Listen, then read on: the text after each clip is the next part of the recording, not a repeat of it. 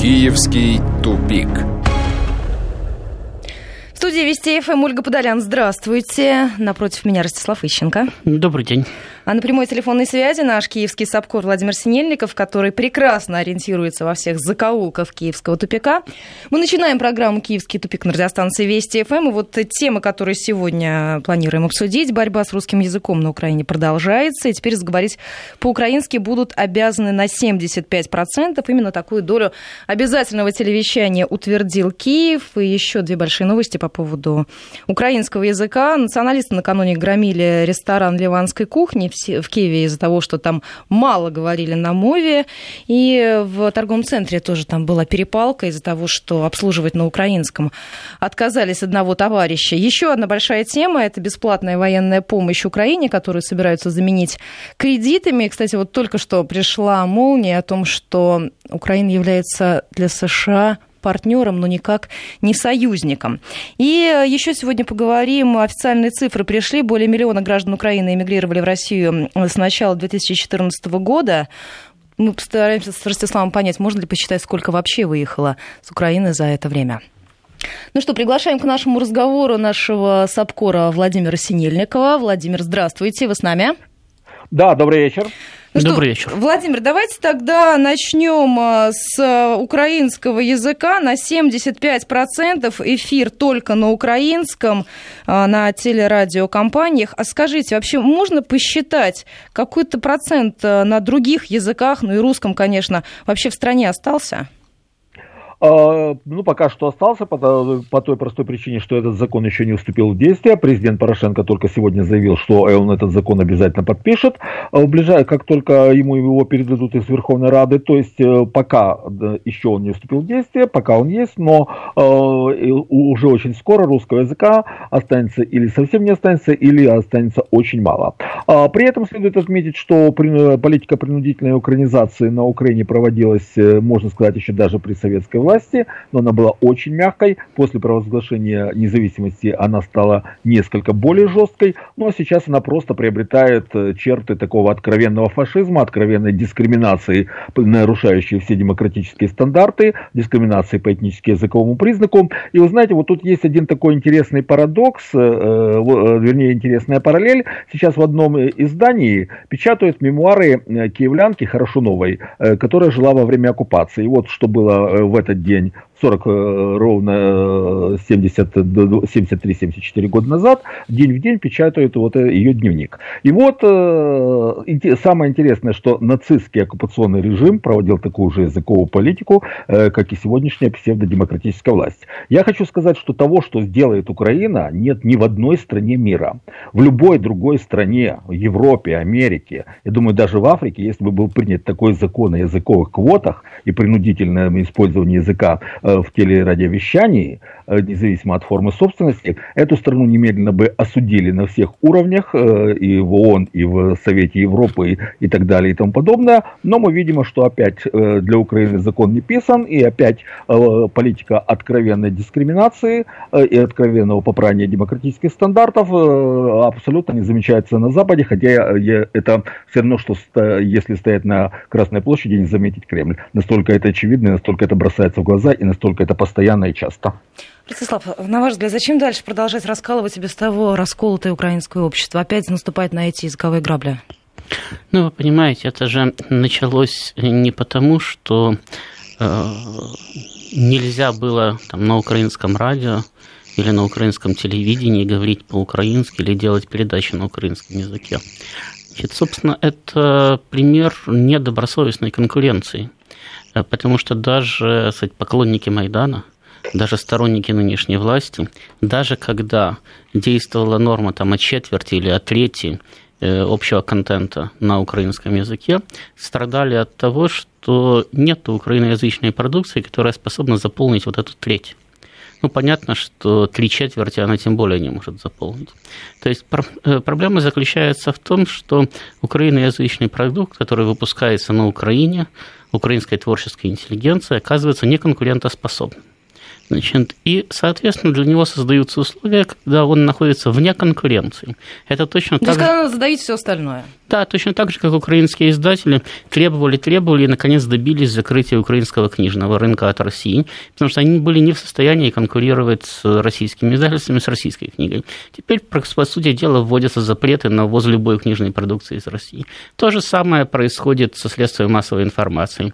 Их закрывают не потому, что кто-то там боится их реального воздействия на э, население Украины. Ну, почему-то пять лет назад это не мешало им, там, или три года назад не мешало им проводить Майдан, да?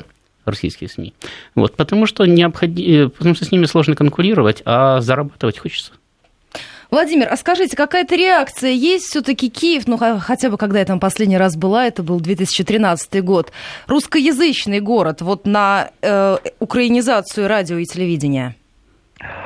нет реакции в настоящий момент. Нет. Дело в том, что в этом принципе нет ничего нового, потому что это только, скажем так, крайнее э, проявление того, что практикуется уже очень много. Ведь раньше уже принимали квоты на украинскую музыку в телерадиоэфиры, то есть э, там вообще, как и положено для Украины, это был театр абсурда наяву.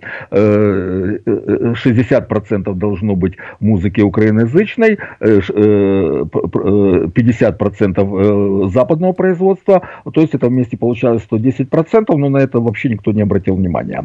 А, то есть люди прекрасно понимают, что на Украине проводится политика принудительной украинизации, причем она проводится очень долго, и все прекрасно понимают, что протестовать против одного конкретного проявления этой политики, ну, просто абсолютно бессмысленно. Менять нужно всю политику, э, сами, сами принципы формирования политики. Тогда это даст какой-то результат. А одно частное явление, ну, не знаю, вот, вот если, скажем, обвалился дом, и там пытаться поймать один кирпич. Э, вот это то же самое. То есть, в принципе, люди молчат, это один фактор. Другой фактор, это все прекрасно понимают, что в стране сейчас действует очень жесткая диктатура. Э, я вообще напомню, есть такой один очень малоизвестный факт, который, тем не менее, есть. Так вот, службе безопасности Украины в 2015 году предоставили антиконституционное право арестовывать людей и держать их э, под стражей без ограничения срока, без санкций суда и без возможности, возможности общения с адвокатом там. Э, и вот э, те э, тайные тюрьмы СБО, о которых в прошлом году говорила Организация Объединенных Наций, это как раз вот там содержатся и те люди, которые просто исчезли, о которых никто не знает. А о том, что эта практика работает, знают все. Люди откровенно боятся выступать против государственной политики на таком уровне. При этом тут дело даже не в президенте, потому что если бы это была инициатива только президента, ну, Порошенко отношение уже такое очень пренебрежительное. Все прекрасно понимают, что это делают те, кто стоят за Порошенко, и те, кто гораздо гораздо Порошенко.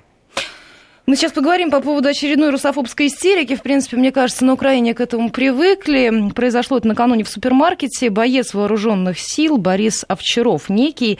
Он сам, кстати, родом из Донецка и плохо говорит на украинском языке. Он устроил скандал из-за того, что его отказались обслуживать в супермаркете на украинском языке. Кассир не стал разговаривать с ним на украинском, когда он стал требовать э, вызвать администратора, и это также не стал реагировать на эту провокацию, продолжая разговор на русском. Он пришел в бешенство, и мы сейчас можем послушать этот фрагмент. Я роз, зрозумійте, будь ласка. Я вас розумію. Ви мене. Ви мене теж розумієте. Будь, будь ласка, на українською мовою спілкуйтесь зі мною. Сфера обслуговування.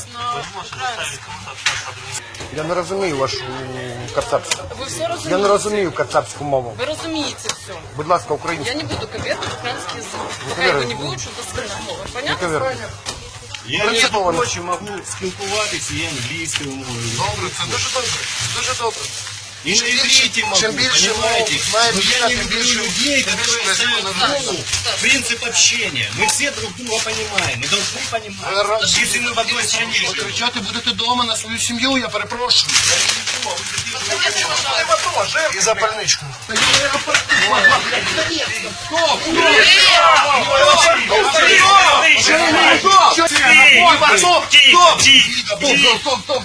Пожалуйста, давайте будем людьми, мы уже живем в одной стране. Ну вы что? Ростислав, а в ближайшее время будем постоянно наблюдать такие истории? Ну, во-первых, эти истории наблюдали и раньше. Просто э, из Москвы наблюдали не так пристально, поэтому, может быть, здесь это в эфир не попадало. Но, например, бывший депутат от партии «Свобода» господин Мирошниченко, задолго до переворота устраивал драки в магазинах, устраивал скандалы, значит, писал заявления по поводу того, что его не обслуживают на украинском языке. У него хобби такое было. Он ходил, значит... То есть такая форма развлечения Да, он ходил, устраивал, он ходил, устраивал скандалы. Вот, поэтому ничего нового, в общем-то, не, не происходит. Если к власти пришли люди, да, которые, значит, по большому счету, не знают, чем им заняться, кроме как э, развивать свои русофобские комплексы, то от них смешно было бы ожидать какой-то другой реакции каких-то других действий. Тем более, что мы э, вот, э, буквально вчера в этой студии, да, правда, не с вами, но и с вами в этой студии часто, но не вчера. Тоже, да, регулярно. Да, говорили, говорили неоднократно на тему, что, понимаете, когда э, речь идет э, об Украине, да, э, то э, ведь это не тот самый, не Таджикистан и не Узбекистан. Не случайно, еще раз подчеркиваю, вчера об этом говорил, украинские националисты начинают с лозунга «убей в себе русского». То есть для того, чтобы стать украинцем, надо убить в себе русского. Иначе ты украинцем не станешь. Вы представляете себе, чтобы, допустим, таджикский националист заявлял, что настоящим таджиком можно стать, убив в себе узбека. Да? Или эстонец заявлял бы, что эстонцем можно стать, убив в себе финна. Да? Такое просто в принципе невозможно. То есть еще раз подчеркиваю, это люди, которые признают себя русскими, они признают, что это государство, по сути дела, хоть называется по территориальному принципу Украина, является вторым русским государством, комплексуют от этого, и для того, чтобы доказать, что государство имеет право на существование, что есть такая украинская нация, да, значит, они, они э, пытаются значит, заставить всех вокруг разговаривать по-украински. А я еще раз подчеркиваю, ведь я, это не я придумал, да, э, что э, нации как таковой нету. Ведь это же э, великий президент Украины, единственный отбывший два срока, э, Кучма, заявлял по аналогии с графом Кавуром, что мы создали Украину, а теперь мы должны создать украинцев. Да? То есть, если украинцев нет, их надо создавать из чего-то. Отсюда эти комплексы, в общем-то. Вы знаете, мы сегодня говорили по поводу телевещания. Вот теперь, как в программе переодеваются, практически не переобуваются, а переодеваются.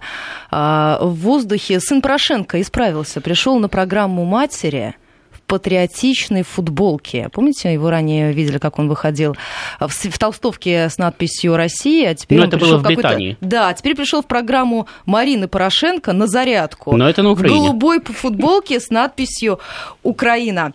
Владимир, хотела у вас спросить по поводу обслуживания на русском. Вот это еще возможно? Я, кстати, помню, в 2013 году я хотела сдать в камеру хранения сумку, чтобы погулять по Киеву. У меня был поздний, э, поезд поздно уходил уходил, и меня отказались на русском обслуживать.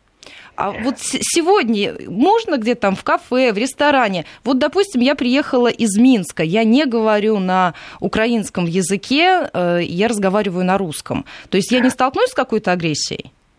А, значит, есть такое популярное юмористическое шоу «95-й квартал», может, вы его видели, потому что действительно популярные вещи, раньше они были остроумными, хотя сейчас уже скисли. Так вот, раньше у них была такая шутка «можно все, кроме русского языка».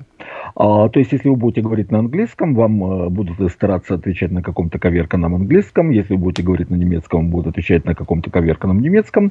А, причем э, люди, которые будут с вами общаться, они сами русскоязычные. Но они просто боятся преследований. Я вам расскажу реальный случай, который был со мной, э, который очень четко характеризует ситуацию с украинским языком на Украине. Это не дело в том, что украинский язык это не средство общения, это декларация политической позиции.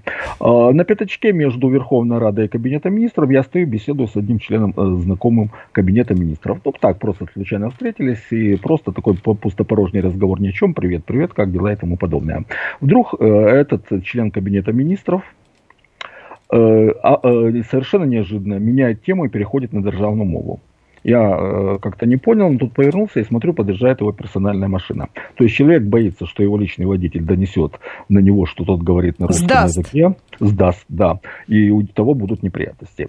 Второй момент. Э, захожу тоже недалеко от Верховной Рады. Есть такой копи-центр. Я зашел туда пополнить счет мобильно, на мобильный телефон. И со спины вижу одного очень такого щирого украинского патриота, который рвет на груди вышиванку, державную мову по надусе и так далее. Э, я-то его узнал со спины, а он стоял ко мне спиной, естественно, меня не видел. И он с девушкой, которая работает на сервисе, общается на русском языке. А после того, когда он сделал то, что ему нужно было, поворачивается ко мне, узнает меня, поскольку мы прекрасно знакомы, понимает, что я все это слышал и видел, и густо-густо краснеет от стыда. Вот это, понимаете, украинский язык на Украине. То есть люди заставляют себя говорить на украинском языке, потому что считают, что это их принципиальная позиция. А при этом те люди, э, вот, э, например, когда приходишь в кафе сейчас, когда за этим следят, первоначально тебе с тобой начинают говорить на украинском. Поскольку я не считаю нужным там под что-то подстраиваться, хотя великолепно владею украинским языком, я говорю на русском, и вот где-то минут через 10-15 официанты расслабляются и тоже переходят а на скажите, русский. а меню на русском сохранились? А, пока еще есть, но это старое меню, сейчас их активно меняют на украинский. Ну, кстати, по поводу меню, тут накануне националисты решили, ополчились на арабское кафе, ворвались радикалы в ресторан ливанской кухни, потребовали, чтобы кафе было закрыто. А, Спорили из-за цен на кофе сначала, а потом и по поводу того, что их обслуживали не на украинском языке. У нас тоже есть возможность послушать этот фрагмент.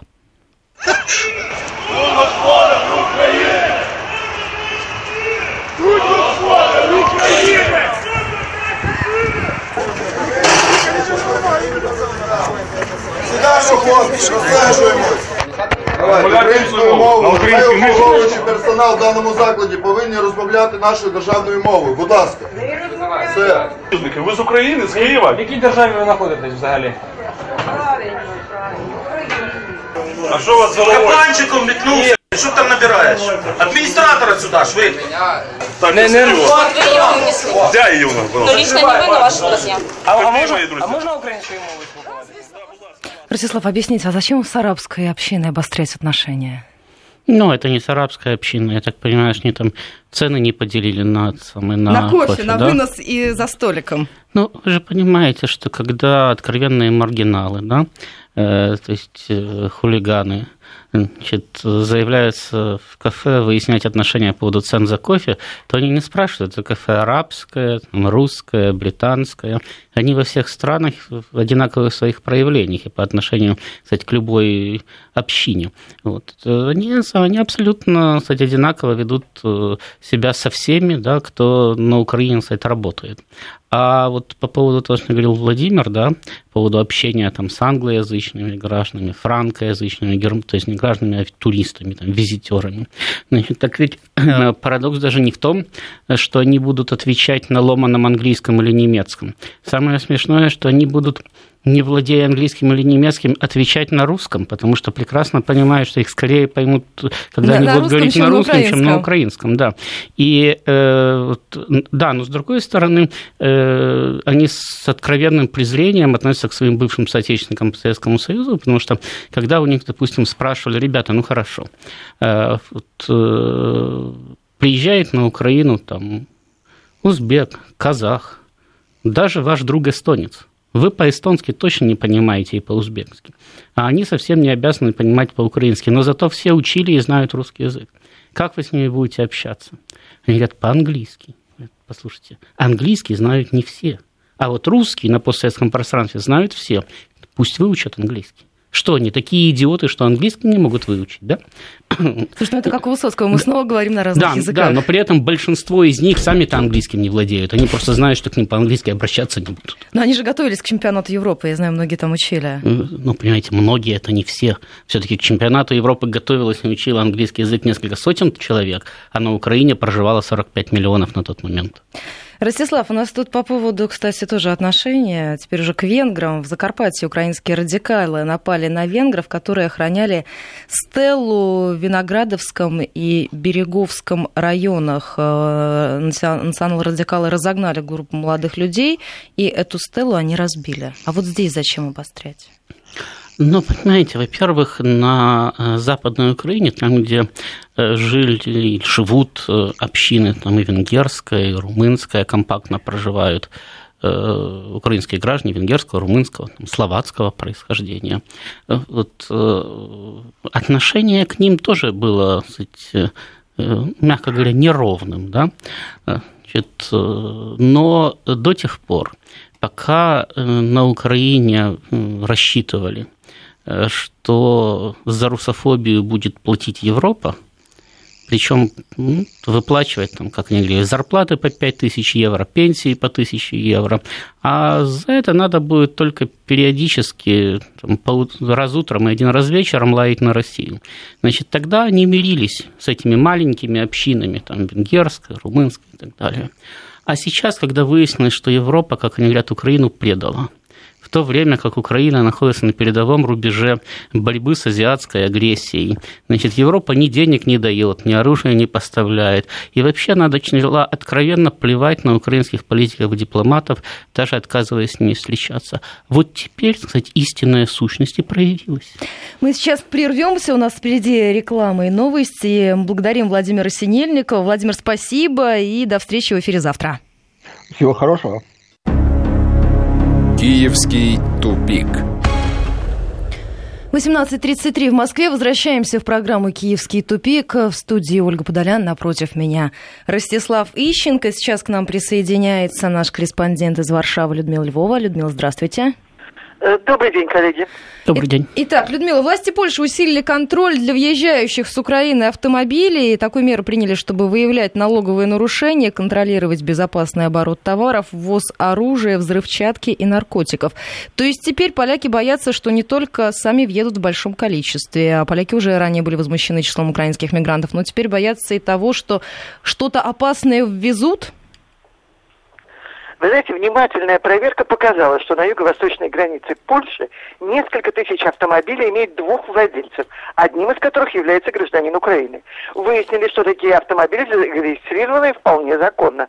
Это дает украинцам значительное преимущество, да и поляки не остаются в накладе. Польские чиновники не без оснований подозревают, что их соотечественники пожинают финансовые выгоды от возможности использования их имен в регистрации автоиностранцев. Но официально никто не говорит о стоимости такой сделки. Порой на одного поляка вешают до 200 автомобилей, пишут на специальных сайтах.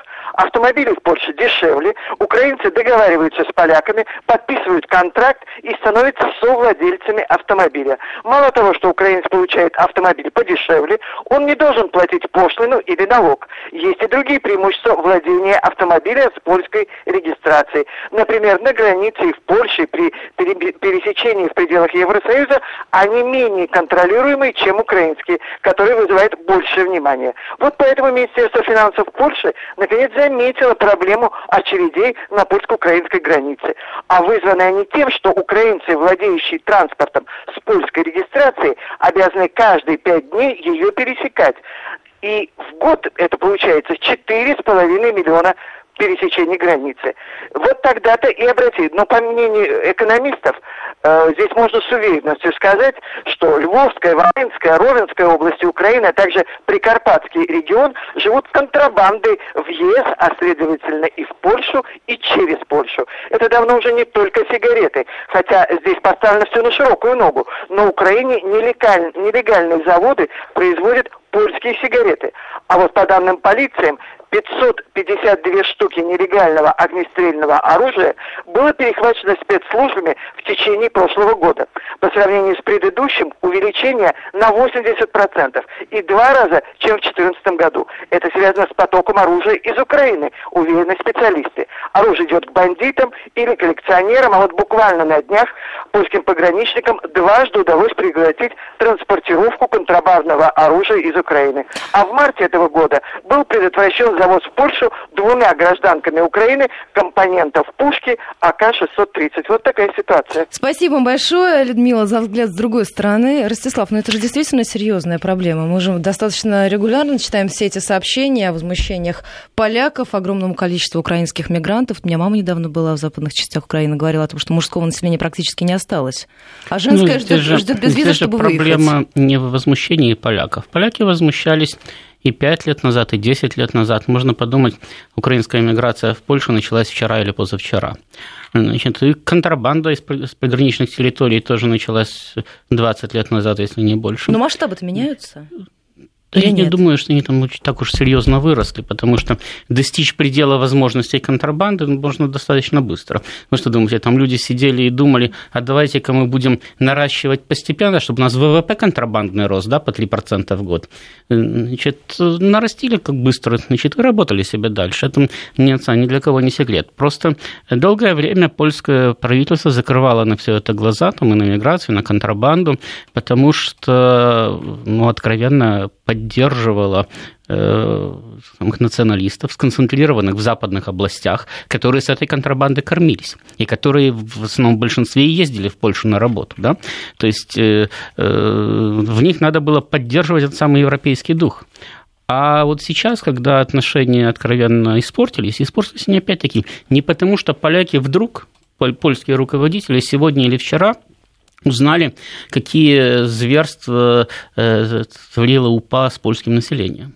Прекрасно знали раньше, да, но опять-таки закрывали все это глаза, закрывали глаза на бандализацию Украины по одной простой причине. Они рассчитывали, э, что украинская бандеровщина бросится на Россию, что это будет российская проблема.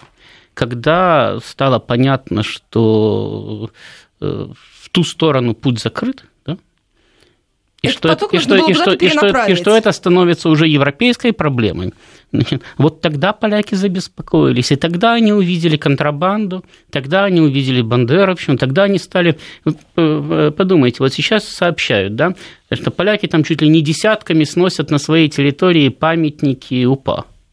А извините, их же до этого построить надо было.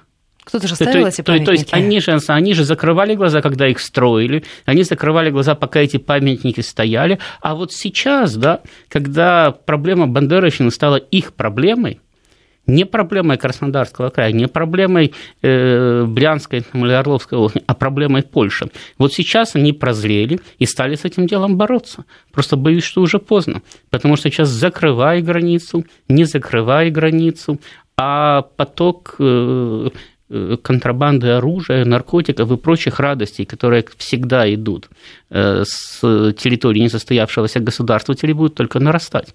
Точно так же, как будет нарастать и э, поток мигрантов, потому что экономика Украины разрушена, работать населению на Украине практически негде, Значит, э, рабочие места дальше сокращаются, и людям надо как-то выживать.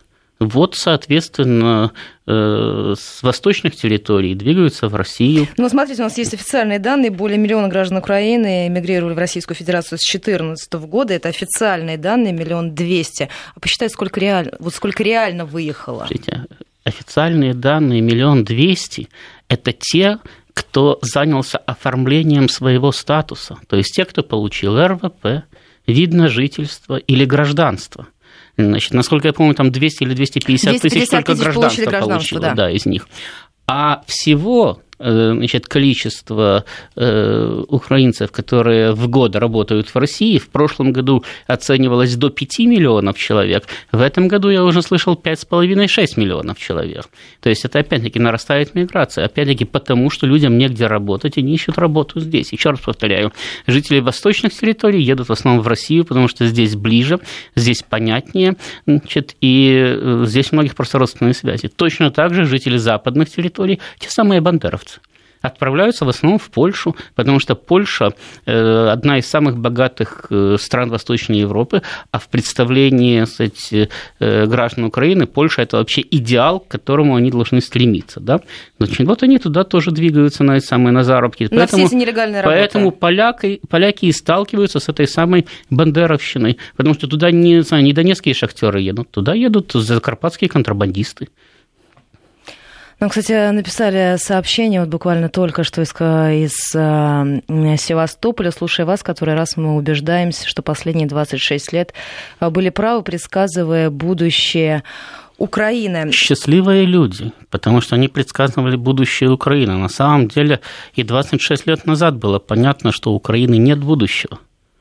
Потому что 26 лет назад, с момента своего создания, Украина начала создаваться как альтернативное России государство. А у Украины могло бы быть будущее, если бы она создавалась как второе русское государство. Да, надо было бы объяснять, зачем она нужна, да? но тем не менее тогда не было бы такого когнитивного диссонанса, когда миллионы русских людей должны сами себе доказывать, что они украинцы. А скажите, вот у нас накануне тоже пришла новость о том, что большинство депутатов фракции Блока Петра Порошенко высказались против введения виз России. Испугались? Понимаете, я уже говорил когда-то, что э, с точки зрения интересов Украины, да, введение визового режима с Россией абсолютно бессмысленно, потому что э, закрыть въезд любому гражданину Российской Федерации они и так могут. Они закрывают въезд пачками. Более того, в 2014 году они закрывали въезд просто всему мужскому населению России в возрасте от 18 до 60 лет принимали. Я знаю, мне, да, у меня многие с этим столкнулись. Да, они, они принимали поехали. такое решение, да. То есть они могут по возрастному принципу, по половому признаку, по социальному Или принципу, да, закрывать въезд. И, да, и просто не понравился, разворачивайся и езжай назад. Книжка есть, у тебя в портфеле на русском языке. С этой точки зрения им визовый режим вообще не нужен. Кого захотели, того и не пустили. Значит, визовый режим им нужен для того, чтобы ограничить поток своих граждан в Россию, потому что граждане приезжают, сравнивают, и сравнение явно не в пользу Украины. Да? Ну, вы же понимаете, это же не русские едут миллионами работать на Украину. Да? Значит, а оттуда приезжают сюда. Следовательно, здесь есть работа, значит, и здесь вообще-то народ как-то живет получше. Значит, для того, чтобы не было вот этих вот нежелательных сравнений, надо закрыть въезд своим гражданам. Но они с чем сталкиваются? Они ведь уже третий или четвертый раз говорят за все это время, а мы сейчас введем визовый режим. И ждут, когда им скажут, а мы сейчас введем в ответ зеркально. Как только им этого не говорят, они сразу забывают о том, что хотели ввести визовый режим еще на полгода. Потому и после есть... этого депутаты говорят о том, что мы отложили обсуждение да, этой если, темы. Если нет зеркал, если не закрывает Россия въезд украинцам, то тогда смысл введения визового режима с украинской стороны теряется. Я уже говорил, что им тогда придется вводить выездные визы, чтобы не пускать своих граждан. То есть им надо самим принимать решение о том, что мы закрываем выезд в Россию для своих граждан. А это, извините, уже будет не камильфо. Ну, а столкнуться с народным гневом они не боятся, потому что вот если просто посмотреть, а я иногда там листаю какие-то группы в соцсетях, там, где ищут няню, где ищут помощницу по хозяйству, там же сплошь объявление гражданство Украина, гражданство Украина. Э, Ольга, смотрите, я еще раз подчеркиваю, что они заинтересованы в том, чтобы визовый режим ввела Россия, и тогда можно будет сказать, дорогие друзья, проклятая Москва Агрессор. и здесь вам на хвост наступила, не дает вам уничтожила вашу экономику, расстреляла ваш Донбасс, оккупировала ваш Крым, еще и не дает вам возможности зарабатывать на территории Российской Федерации. И поэтому, повторяю, как только Россия не говорит, что мы введем визовый режим, у них сразу пропадает к этому интерес. Потому что действительно, если они сами будут ограничивать выезд своих граждан, они столкнутся с народным гневом. Да, это правда. А если граждане просто уезжают, какой же здесь гнев? Ну и скатерти дорог. Мы сейчас прервемся. У нас впереди подробная информация о погоде, а затем продолжим разговор с Ростиславом Ищенко. Киевский тупик.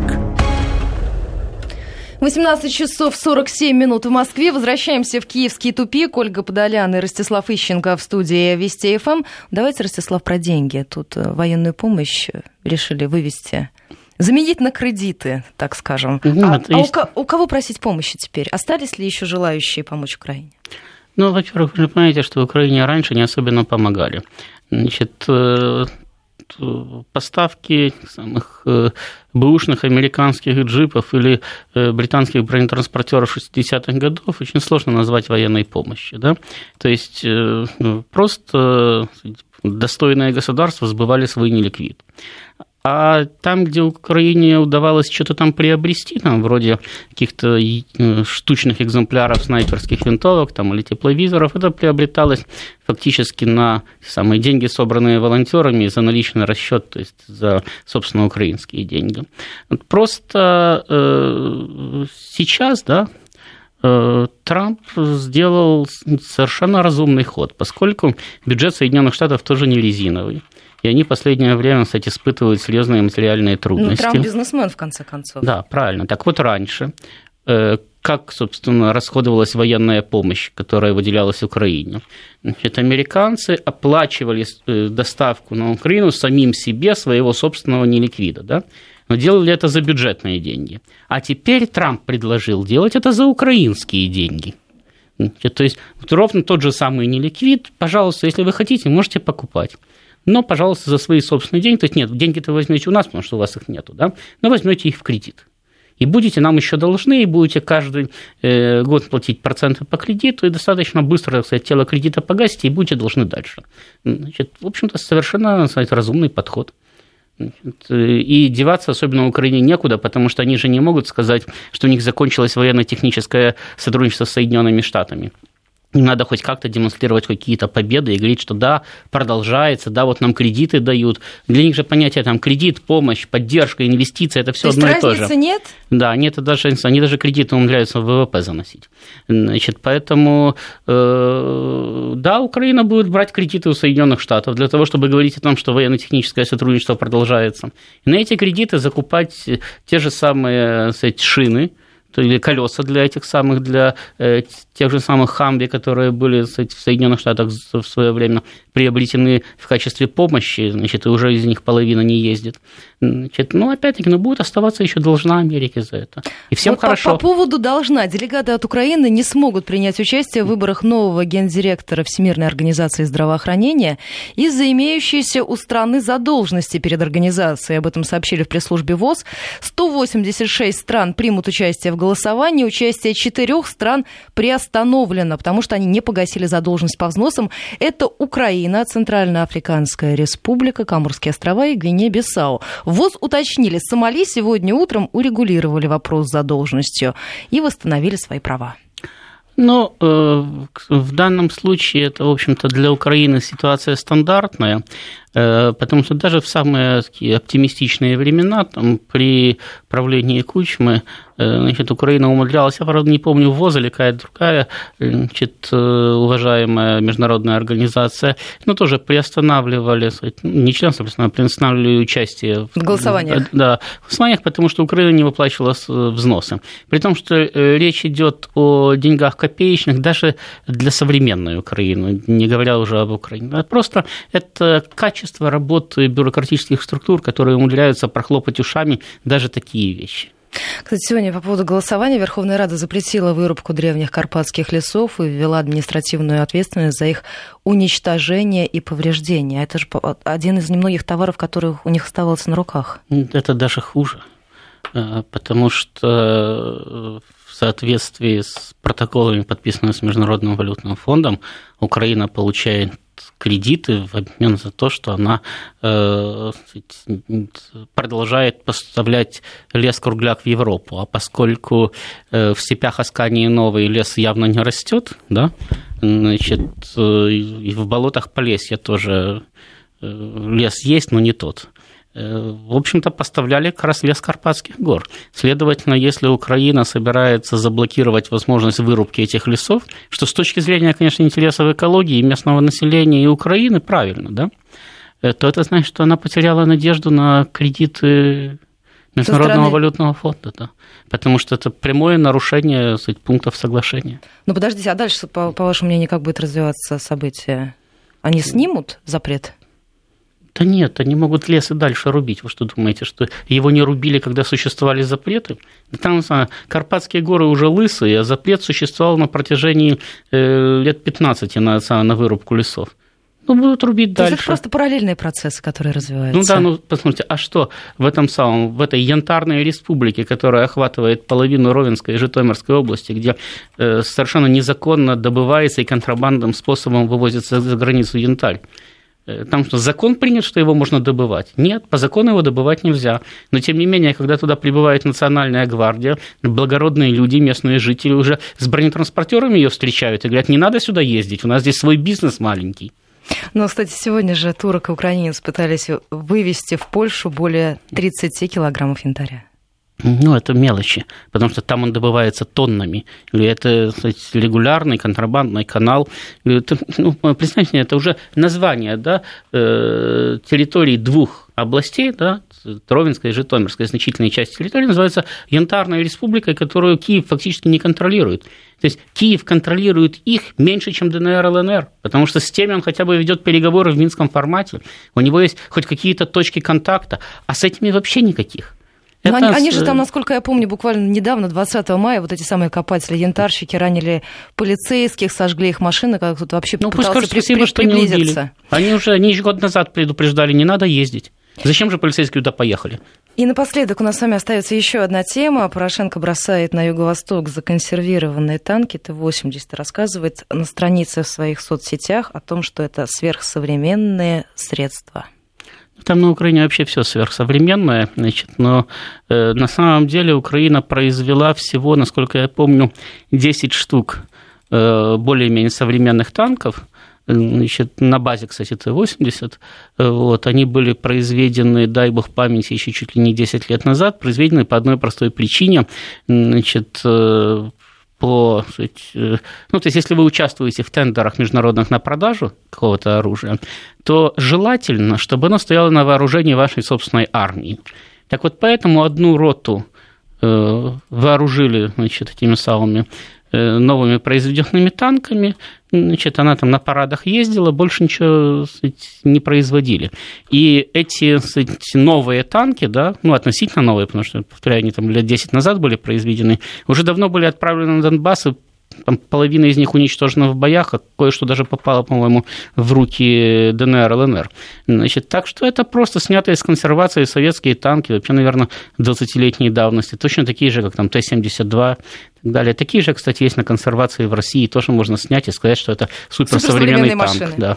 Спасибо большое. Это была программа «Киевский тупик». В этом же составе завтра в студии радиостанции Вести ФМ. Киевский тупик.